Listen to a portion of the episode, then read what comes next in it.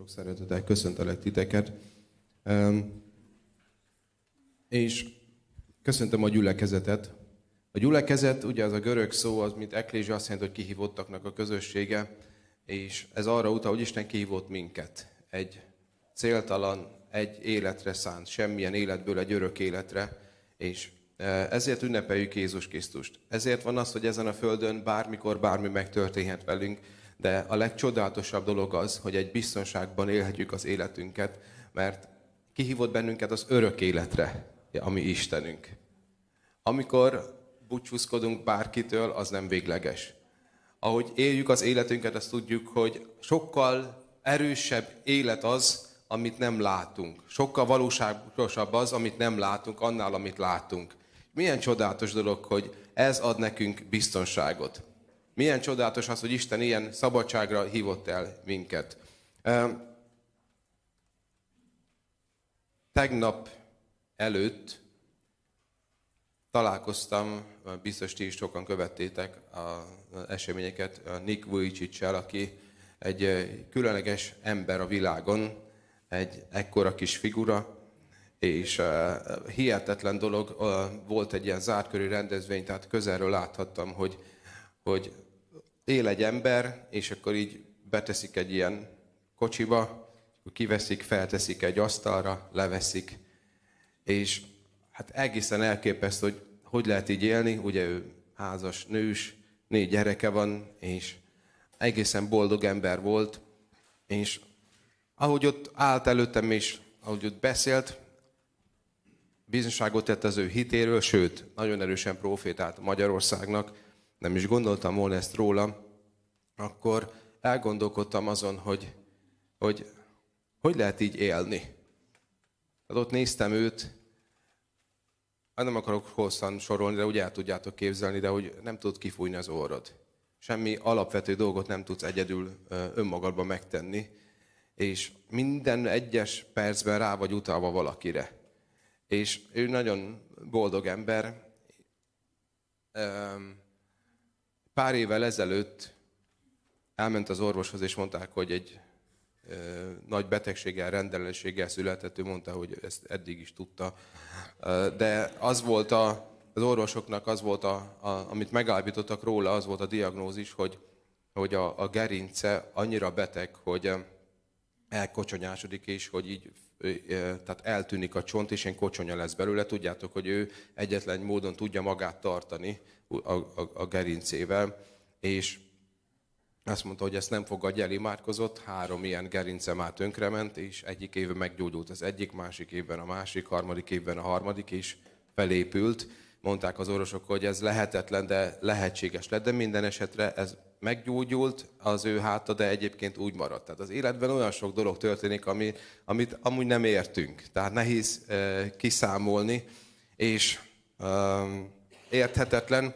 És tudjátok, ő azt mondta, hogy Tudja, hogy az ő élete így van jól, ahogy van, mert milliókat érintett már az evangéliummal, és ez a legfontosabb dolog, ahogy így élünk, mert ez csak egy időszakos dolog. És ma is azt tudom hirdetni, ma ebben a, a megrédítő órában is, hogy valóban az életünk egy időszakos dolog, de a mennyben örökkön örökké fogunk élni. És tudjátok, mit mondott? Hogy ezáltal, hogy ő ilyen állapotban van, nagyon sok ember tud Krisztushoz vezetni, de nagyon, az pontosan az állapotából fakadóan ő abszolút a mennyire koncentrál, és nagyon-nagyon várja azt, hogy találkozzon majd Jézussal, és azt mondta, tudjátok, minden nap egy dologért imádkozok, hogy az első személy, akivel kezet fogok fogni, vagy első kéz, amit meg fogok fogni, a názereti Jézus Krisztus átszegzett keze lesz. És ezt tartja őt életben. Hát annyira megrenítő volt egyébként ezt úgy hallgatni, és az első ember, akit át fog ölelni az apukája, aki sokat imádkozott érte, és teljesen um, tökéletes életet tud, tud élni úgy, hogy ő most boldog. Ez nagyon megragadott engem.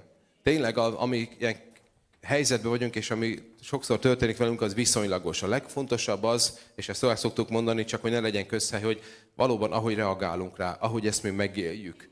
És döbbenetes dolog az, hogy, az, hogy Isten milyen módon fel tud sok mindent használni. Azért, hogy elérjük az embereket. Ő végig arról beszélt egyébként, hogy érjük el az embereket, mert ő most ilyen állapotban van, de ő megy a mennybe. De a legfontosabb, hogy minél többen ott legyünk együtt a mennynek a királyságában. És az a legjobb Istenben, hogy ő adott nekünk egy örök életet. Egyszer együtt leszünk a mennyben. Ahogy szoktuk énekelni, lesz egy nap.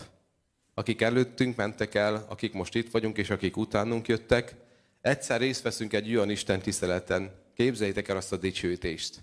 Mindnyájan együtt fogunk ott állni. Akik imádkoztak érted, akik bizonyságot tettek neked, akik előttünk éltek, akik alapították a gyülekezet, az eklésiát, az apostolok, a nagy proféták, akik utána jönnek, azok, akik a hátad mögött állnak, és ez a, legfont, ez, ez a legfontosabb, hogy akik ott állnak melletted, és át fognak ők ölelni téged, hogy köszönöm, mert miattad vagyok itt. Ez a mi életcélunk, és lesz egy dicsőítés, amikor úgy fogjuk ő szemtől szembe szemlélni, hogy mindnyájan együtt leszünk. És ez a reménység, ez a hit tart bennünket életben. Amen.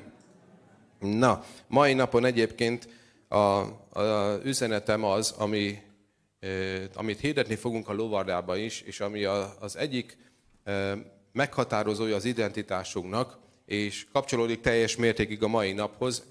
Az üzenetem címe az, hogy Istennel szabadon.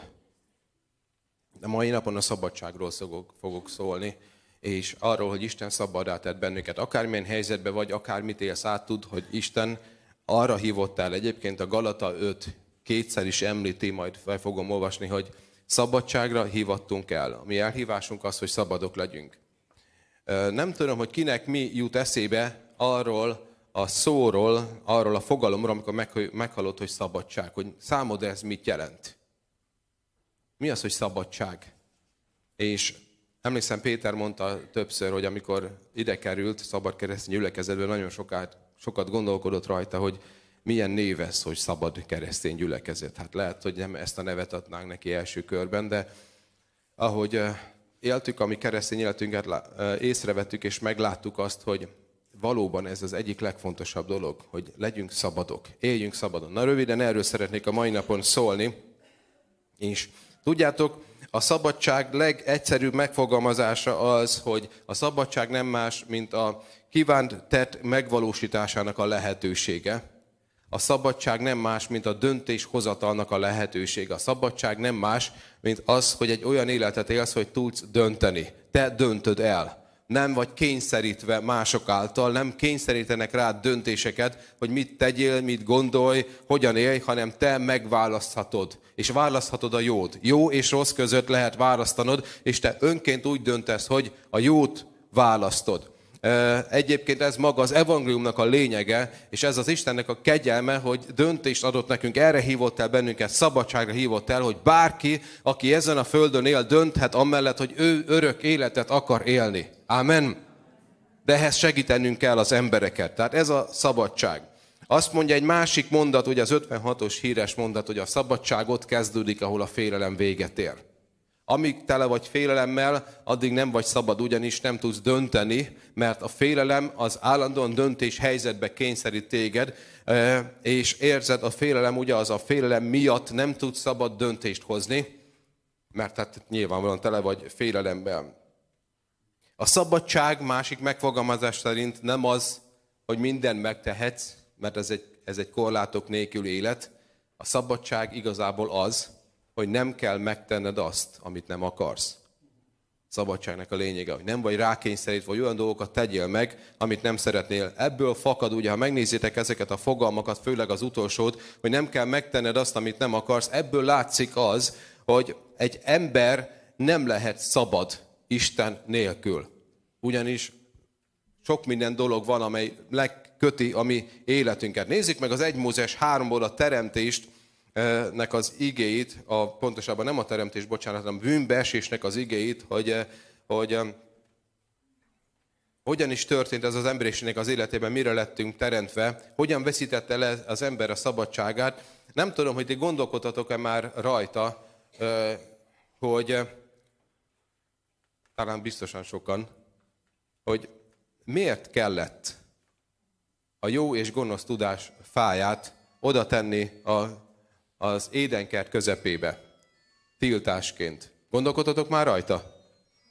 És hányan vagytok azok, akik elgondolkodtatok már azon, hogy miért kellett Istennek odadni a lehetőséget, mivel, mikor tudta, hogy el fogjuk bukni az örök életünket. Miért?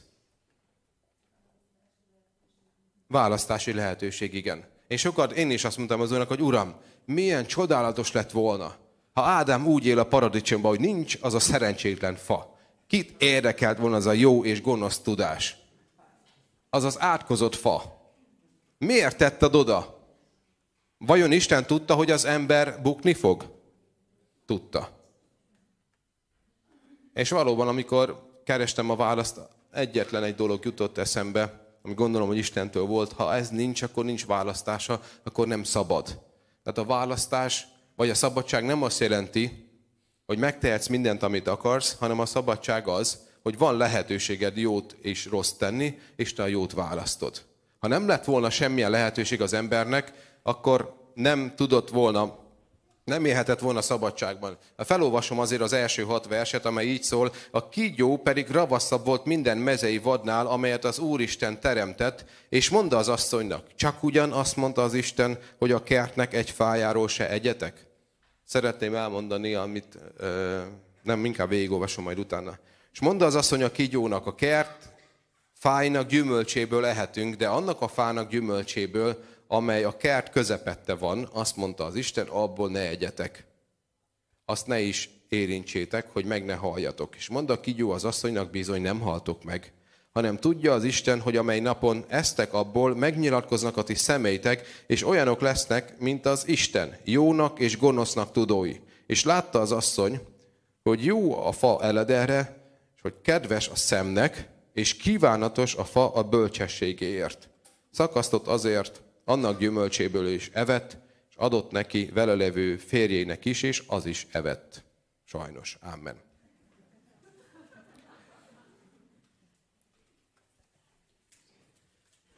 Még mielőtt rátérnénk a szabadságra, szeretném nektek azt, azt elmondani, ami döbbenetes dolog, hogy amikor az embert megteremtette Isten, eljött a sátán, és megkísértette őt, és amikor Jézus lejött a földre emberként, szolgált elején eljött a sátán, és megkísértette őt, és a két kísértés között nagyon nagy hasonlóság van.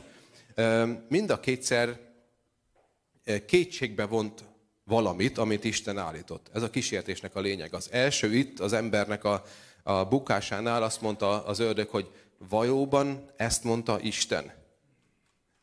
Amikor Jézus megkísértette, akkor azt mondta, ha valóban Isten fia vagy. Tehát kétségbe vonja az gonosz, mindenkit így kísért meg, ez az egyik legnagyobb kísértés az életünkben, hogy ki vagy te valójában, igaz?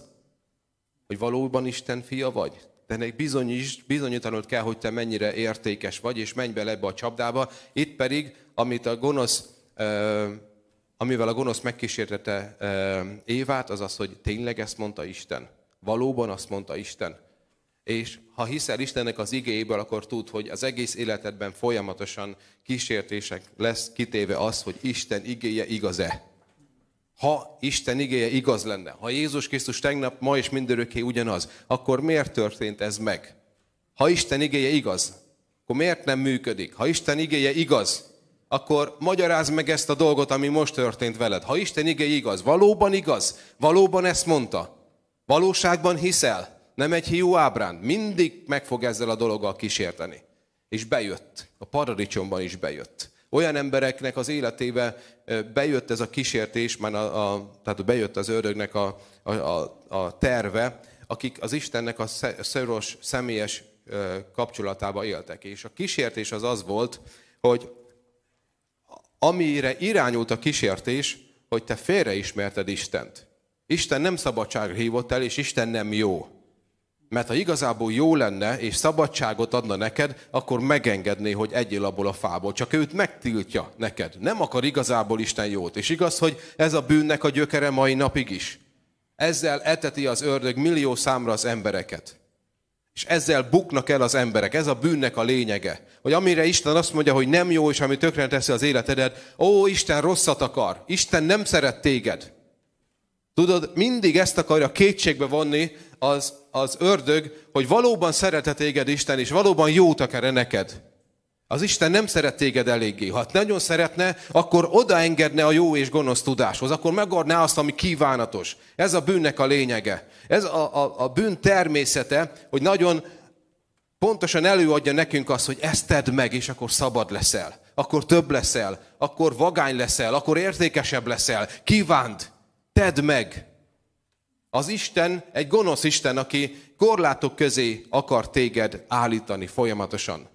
De azt mondja a bűn, hogy én szabadságot adok neked, megteheted. Ó, milyen szörnyű, hogy az ember ezt megtette, de tudjátok, a bűnnek ez a lényege. Beszéltetek már emberekkel, akik, vagy akár saját magad is átélted, amiről a példabeszédek könyve ír, hogy a gonosz csábítás azt mondja, hogy a lopott víz édes, a titkon való étel gyönyörűséges. Ismeritek ezt az igét? Miért vonza az embert az, ami titkos, ami, ami, amit nem lehet igazából megtenni, mert ígér valamit, hogy attól te több leszel. És ez a bűnnek a lényege. Hogy igazából az Isten korlátok közé akar téged szabni, de az ördög azt mondja, hogy én adok neked igazából, szab, igazából szabadságot és boldogságot. Milyen maradi hülyeség az, hogy a házasságot, vagy a szexualitás a házasságba éljünk meg. Azt mondja a bűn, hogy én elhívlak téged egy szabadságra. Élvezheted az örömöket. Ki mondta azt, hogy te 12 évesen nem ihatsz alkoholt? Én felnőtté teszlek téged. Ki mondta azt, hogy ezt nem teheted Tedd meg, az emberek értékelni fognak téged. Tedd meg, és meglátod, hogy hős leszel az emberek szemében. Ez a csábításnak a lényege, és utána az ember azt veszi észre, hogy ami a az egész dologban, ami döbbenetes, hogy te belementél valamiben, azt gondolod, hogy több leszel, és mindent elveszítesz. Jézus Krisztus azt mondta erről a János 8-ban, ott van megírva két alapvető ügy, amit még később fel fogunk olvasni, a bűnről, 32-es verstől a 36-os versig, János 8, 32-es verstől, és megismeritek az igazságot, és az igazság szabadokká tesz titeket. Feleltek neki, Ábrahám gyermekei magva vagyunk, és nem szolgáltunk soha senkinek. Mi módon mondott te, hogy szabadokká lesztek? Ugye azt gondolták, hogy ők szabadok. Felelt Jézus és mondta, bizony, bizony mondom nektek, hogy mindaz, aki a bűn cselekszi, szolgálja a bűnnek. A szolga pedig nem marad mindörökké a házban, a fiú marad ott mindörökké. Azért, ha a fiú megszabadít titeket, valósággal szabadok lesztek. Amen. Itt Jézus elmondta, hogy figyeljetek, aki bűnt cselekszi, aki a bűnt teszi, az szolgálja a bűnnek. És észreveszed, hogy igazából nem szabad lettél, hanem szolga. Nem teheted meg azt, amit akarsz, hanem valaki kényszerít. És tudod, ez a bűnnek a lényeg. És a szabadság, ami miatt szabad keresztények vagyunk, az az, hogy Isten tud egyedül felszabadítani. Ugye kettő dolgot mond, hogy hogyan tudunk szabadokká lenni. Az egyik azt mondja, hogy megismeritek az igazságot és szabadokká tesziteket, a másik pedig a fiú. A magyarul Jézus Krisztus tud megszabadítani, mert a Jézus név nem más jelent, mint szabadító. Tehát azt, mondta a, azt mondták a zsidók, hogy hát mi Ábrahám gyermekei vagyunk. Hát mi mindig is szabadokként éltünk. És azt mondta Jézus, én nem állami dolgokról beszéltem, nem származásról, hanem én a bűn kérdéséről beszéltem, hogy a bűn miatt nem vagytok szabadok. Azt kell tennetek, amire kényszerít. És most szeretnék imádkozni mai napon is, értetek, és ezért megyünk a lovardába, és ez az emberiség fő problémája, hogy az emberek szabaduljanak fel minden bűn alól, mert a bűn félelmet eredményez az ember életébe, és elveszi a szabadságot az embereknek az életéből. És Isten arra hívott téged, hogy szabad legyél. És ő tud egyedül megszabadulni. Tudod, olyan döbbenetes dolog, hogy, hogy az Isten fia a valóságos szabadságot tud adni.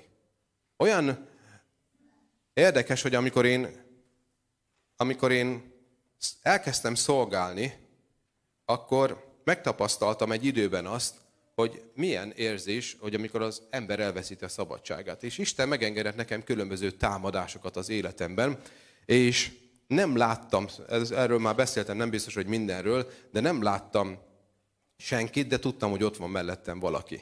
És minden nap féltem.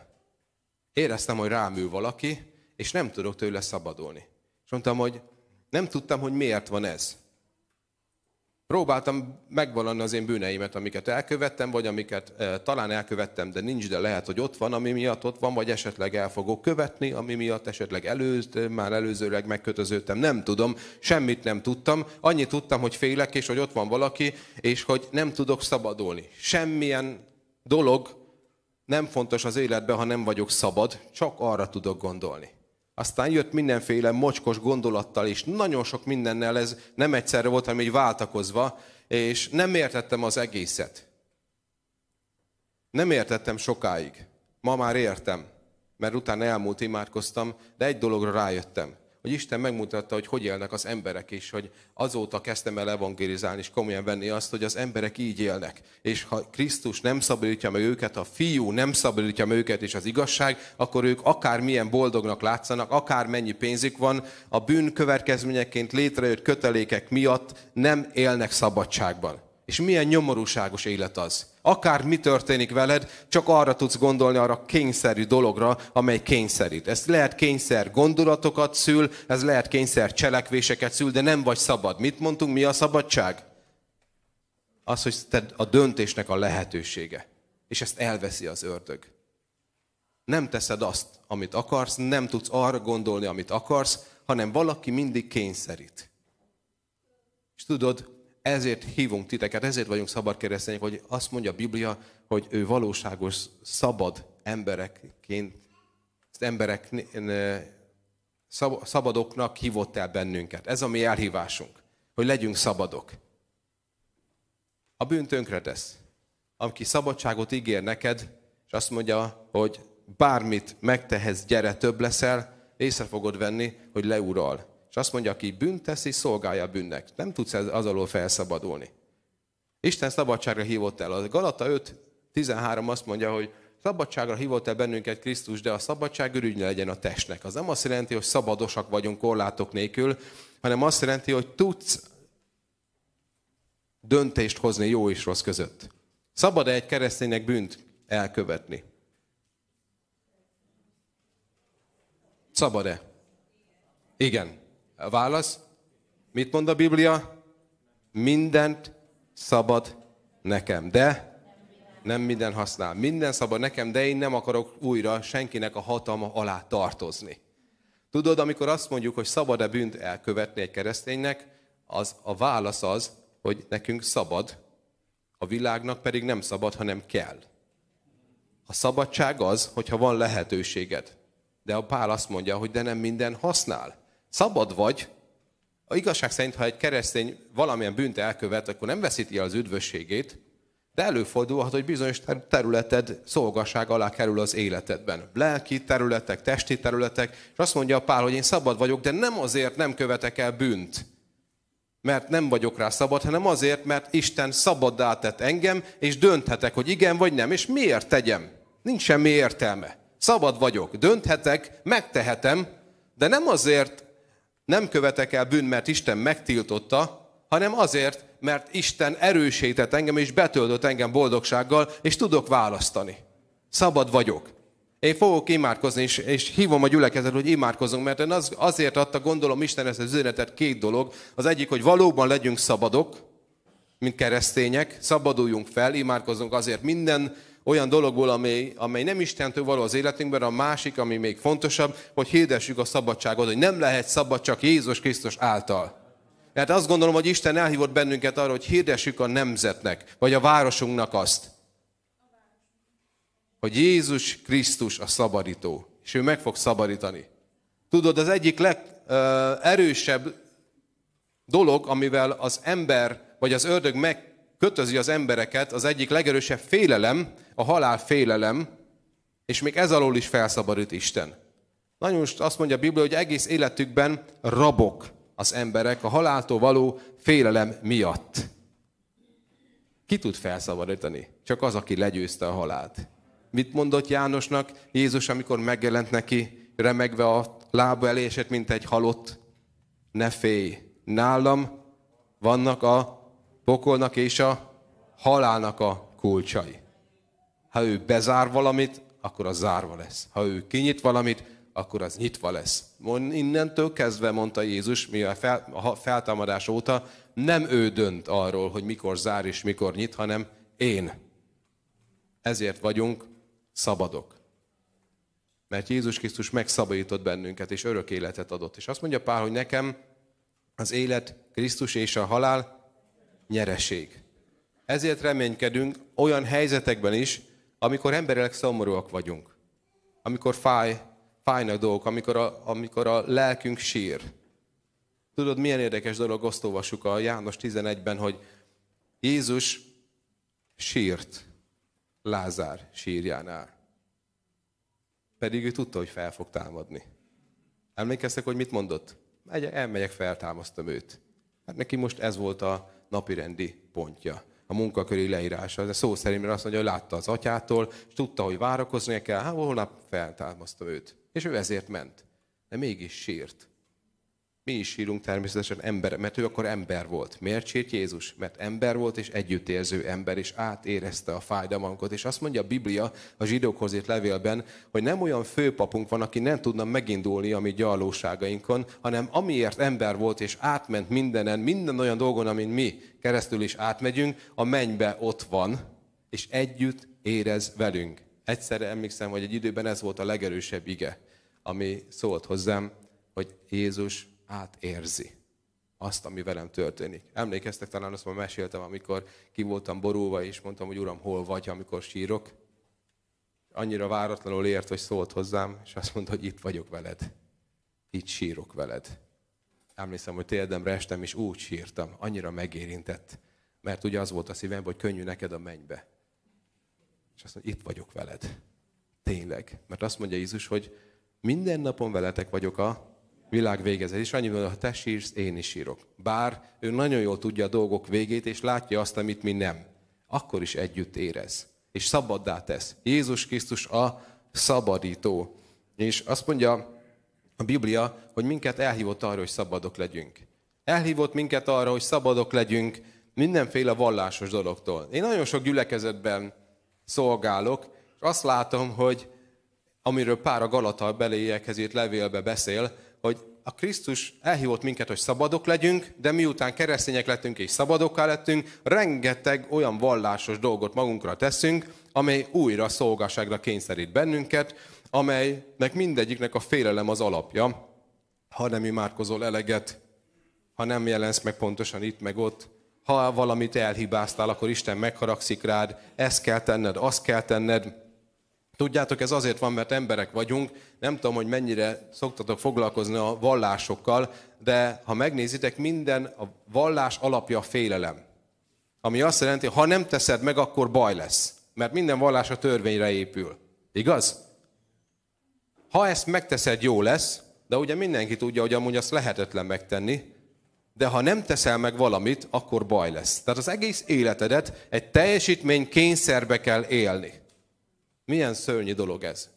A teljesítmény kényszer félelmeket szül. Mi lesz, ha valamit nem jól teszek? Egyébként azért is vagyunk szabad keresztények, csak szeretném elmondani, hogy eh, a 20-as években, amikor a gyülekezetünk megalakult, akkor az volt az egyik eh, célja a gyülekezetünknek, és az volt egy egyik fontos látásunk, hogy, hogy szeretnénk kiszabadulni a vallásosságból hogy annyi sok minden dolgot kényszeriek vagyunk megtenni, kötelezőek vagyunk tenni, amit nem akarunk. Mit mondtunk, mi a szabadság? A szabad választásnak a lehetősége. Hogyha valakit Isten arra indít, hogy hogy adjon át egy üzenetet, akkor azt tudja megtenni. Hogyha valakit Isten arra indít, hogy ő szeretne kimenni evangelizálni, vagy ajándékkal felhatalmaz, akkor tudjuk megtenni, hogy ne kényszerből és ne félelemből kelljen megélni a mi keresztény életünket, a vasárnapjainkat. Milyen rossz dolog az, amikor eljössz, és kényszerből kell ott lenni, mert mi van, ha nem teszed meg, mi van, ha nem jössz el, hanem legyünk szabadok. Úgy, ahogy amire Krisztus elhívott bennünket, hogy éljük meg a szabadságunkat. Ez a szabad keresztény gyülekezet, és erre tartunk. Ez a mi küldetésünk, ez a mi filozófiánk, ez a mi értékrendünk, ez a mi identitásunk, hogy Krisztus szabadságra hívott el bennünket. Kihívott a világból, a bűnből, hogy a kényszerű dolgok megtevéséből, hogy, hogy ne legyünk kényszerítve arra, hogy megtegyünk dolgokat, amiket nem akarunk, hogy ne arra gondoljunk, amiket, amikre nem akarunk gondolni, hanem legyünk szabadok, hogy döntést tudjunk hozni. De nem azért, mert félünk, hanem azért, mert szeretjük Jézus, szeretjük az életet, és lehetőség van a jó döntés meghozatalára. És ha nem jól döntünk, van ilyen. Szabadok vagyunk, holnap helyrehozzuk a dolgokat, Isten ott van velünk. Csak mindig legyen tiszta a szívünk. Amen. Nem akarunk rossz döntéseket hozni, de ha félsz, hogy hibázol, és utána Jézus megharagszik rád, akkor elveszíted a szabadságodat. Mert azt gondolod, hogy ez a kapcsolatodoknak az alapja. Emlékszem, volt egy időszak, amikor nagyon nem éreztem a szent szeremet. Volt már ilyen? Annyira távolinak tűnt Isten, olyan száraz voltam, és hát, mint minden ember, azon gondolkodtam, hogy Uram, már megint mit rontottam el. És hogy nincs velem az Istennek a szelleme. Tudjátok, ilyenkor mit szokott az ember tenni? Leültem, és fantasztikus nosztalgia délutánt, reggelt, estét tartottam. Milyen jó volt, amikor a Szent Szellem ott volt. Milyen csodálatos pillanatokat éltem át. És hogy ha visszamehetnék az időbe, volt már ilyen?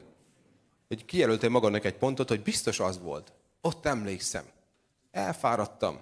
Ha ott akkor nem pihentem volna meg, hanem tovább mentem volna, akkor most hú, biztos, hogy remegne a kezem. Milyen régen sírtam az Úr jelenlétében, hogy megérintett, nem is szeret igazából, és a Szent Szerem nincs velem. És mondtam, Uram, hogy tudnám ezt én helyrehozni? Miért nem vagy itt? Elkezdtem imádkozni, kétség volt a mesve, és mondom, adj valami választ. Kérlek. Emlékszem egyszer csak, hogy elém jött egy ige, János evangéliumából, amikor azt mondja a Jézus Krisztus, hogy más vigasztalót adok, aki eljön, és nálatok lakik, és veletek, bennetek marad. Ezt mondja a Biblia. És akkor elkezdtem, néztem ezt az igét, nem olvastam, csak így láttam magam előtt, nálam lakik. Bennem marad. És gondolom, Istenem, már megint a hazug piszok becsapott engem. Mert mit mondunk, ki tesz szabaddá? Az igazság. Az igazság szabaddá tesz. Mit mond az igazság? Itt lakik. Hát ő itt lakik, bennem marad. Most nem éreztem? Ez csak egy érzés, de az igazság szabaddá tesz. És azt mondtam, Uram, én most nem érzem, semmilyen jó érzés nincs a Szent Szellemmel kapcsolatosan az életemben, de nem az számít, hogy mit érzek, hanem az számít, hogy mi az igazság, és az igazság szabaddá tesz. Az igazság pedig azt mondja, hogy ez a te lakásod.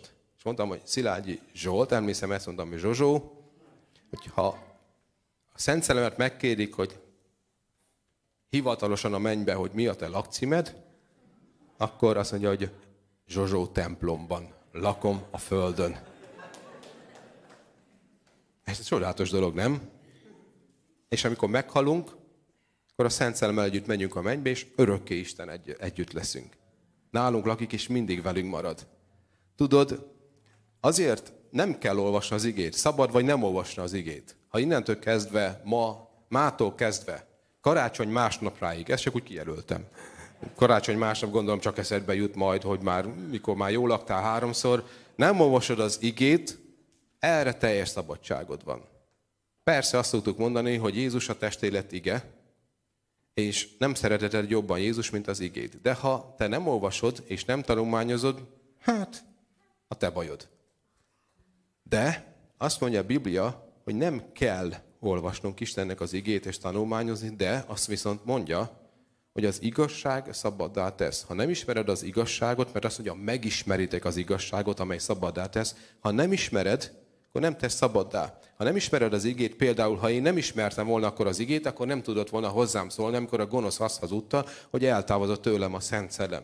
Tehát, hogyan tudunk szabad emberként élni, amire elhívott minket Isten, úgy, hogy jön az ördög, és mindig hazudni fog. Valóban azt mondta Isten.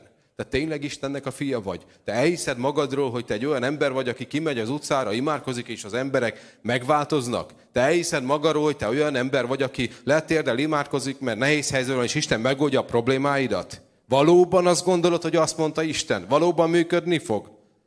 Hazugságra ha a hazugság megköszönöd, akkor az igazság tesz szabaddá. Hazugságra az igazsággal lehet válaszolni. Mit tudunk válaszolni? Igen, valóban azt mondta Isten. Meg van írva, távozz tőlem sátán, mert meg van írva. Azt mondja, hogy te valóban azt gondolod, hogy te elég szent vagy. Igen, én valóban azt gondolom. Te őszintén szóval én valóban azt gondolom, hogy elég szent vagyok ahhoz, hogy hatalmas ébredésbe vegyek részt? Igen, tökéletesen szent vagyok. Azért, mert úgy élek? Nem. Azért, mert a vér, azért, mert az áldozat, értem, az tökéletes. Az mindig ezt tesz szabaddá. Az ördög károsztatni fog. Te tényleg azt gondolod? Hát milyen pásztor vagy te? Megtettél mindent? Nem. Csomó minden nem tettem fel. Vagy nem tettem meg.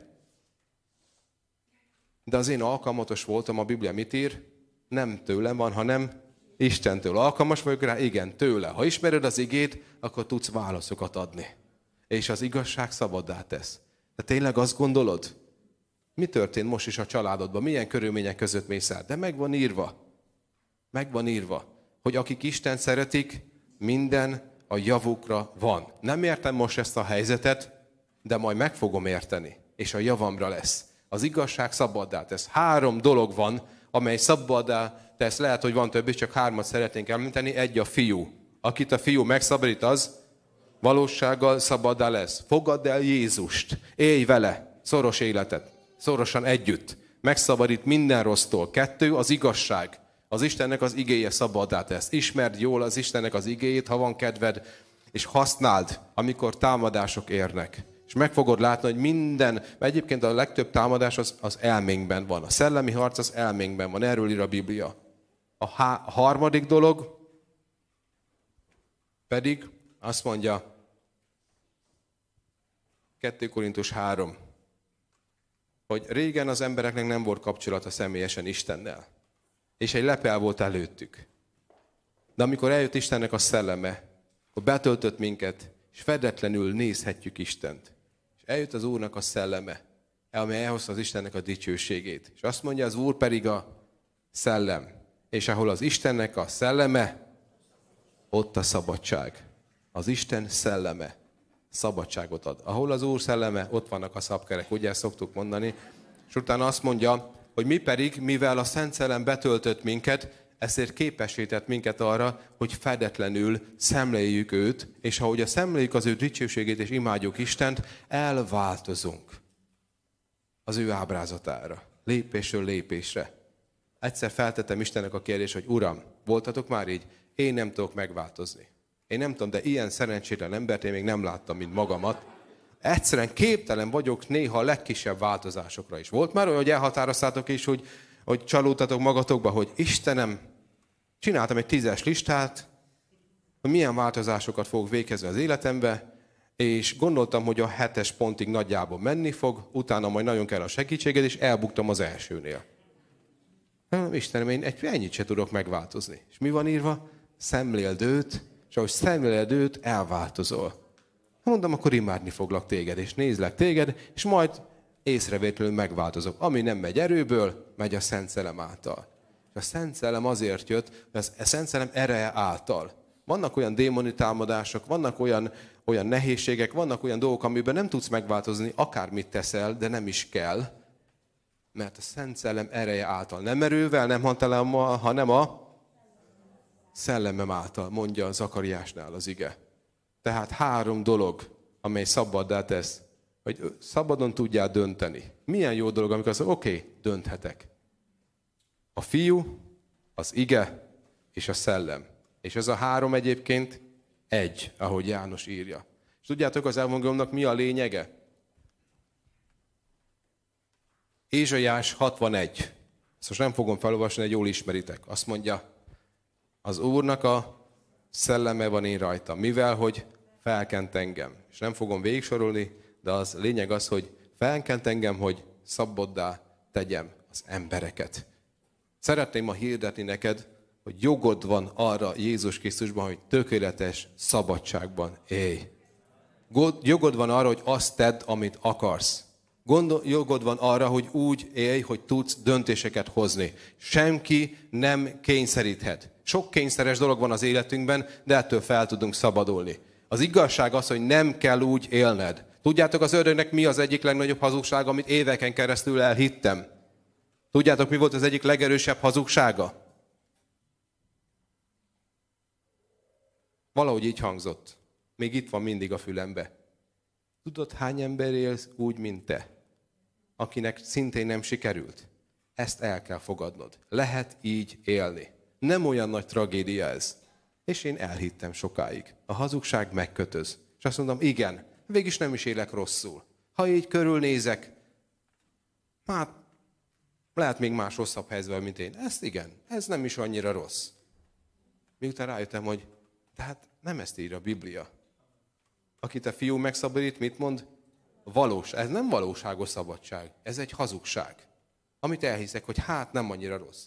De amikor azt mondja a Biblia, hogy akit a fiú megszabadít, valósággal szabad lesz, amire azt mondja Jézus, hogy valóság, az valóság. Ez nem a valóság. És azt mondtam, hogy gonosz, becsaptál engem. Annyi évig. És én elviseltem. Miért? Mert azt mondja, hogy hát ez nem is olyan rossz, élj így. Ó, Isten, tényleg. Bocsáss meg, Uram, teljesen elhittem. De nem kell így élnem. Jogom van a szabadságra. Istennel szabadon. Mivel, hogy az Isten egyetlen egy személyként fel arra, hogy szabadulást hozzon, magát a szabadítót. A Jézus Krisztus azt jelenti, hogy felkent szabadító magyarul, és azt mondja, hogy ezt a kenetet odaadtam nektek. Ez a kenet neked is megvan. Ez nagyon fontos nekem egyébként ezekben a, ebben az időszakban a kenet, hogy Isten egy nagyobb kenetet akar adni arra, hogy nagyobb szabadságba élj. Arra, hogy szabadságot hirdes másoknak. Most nincs itt Jézus.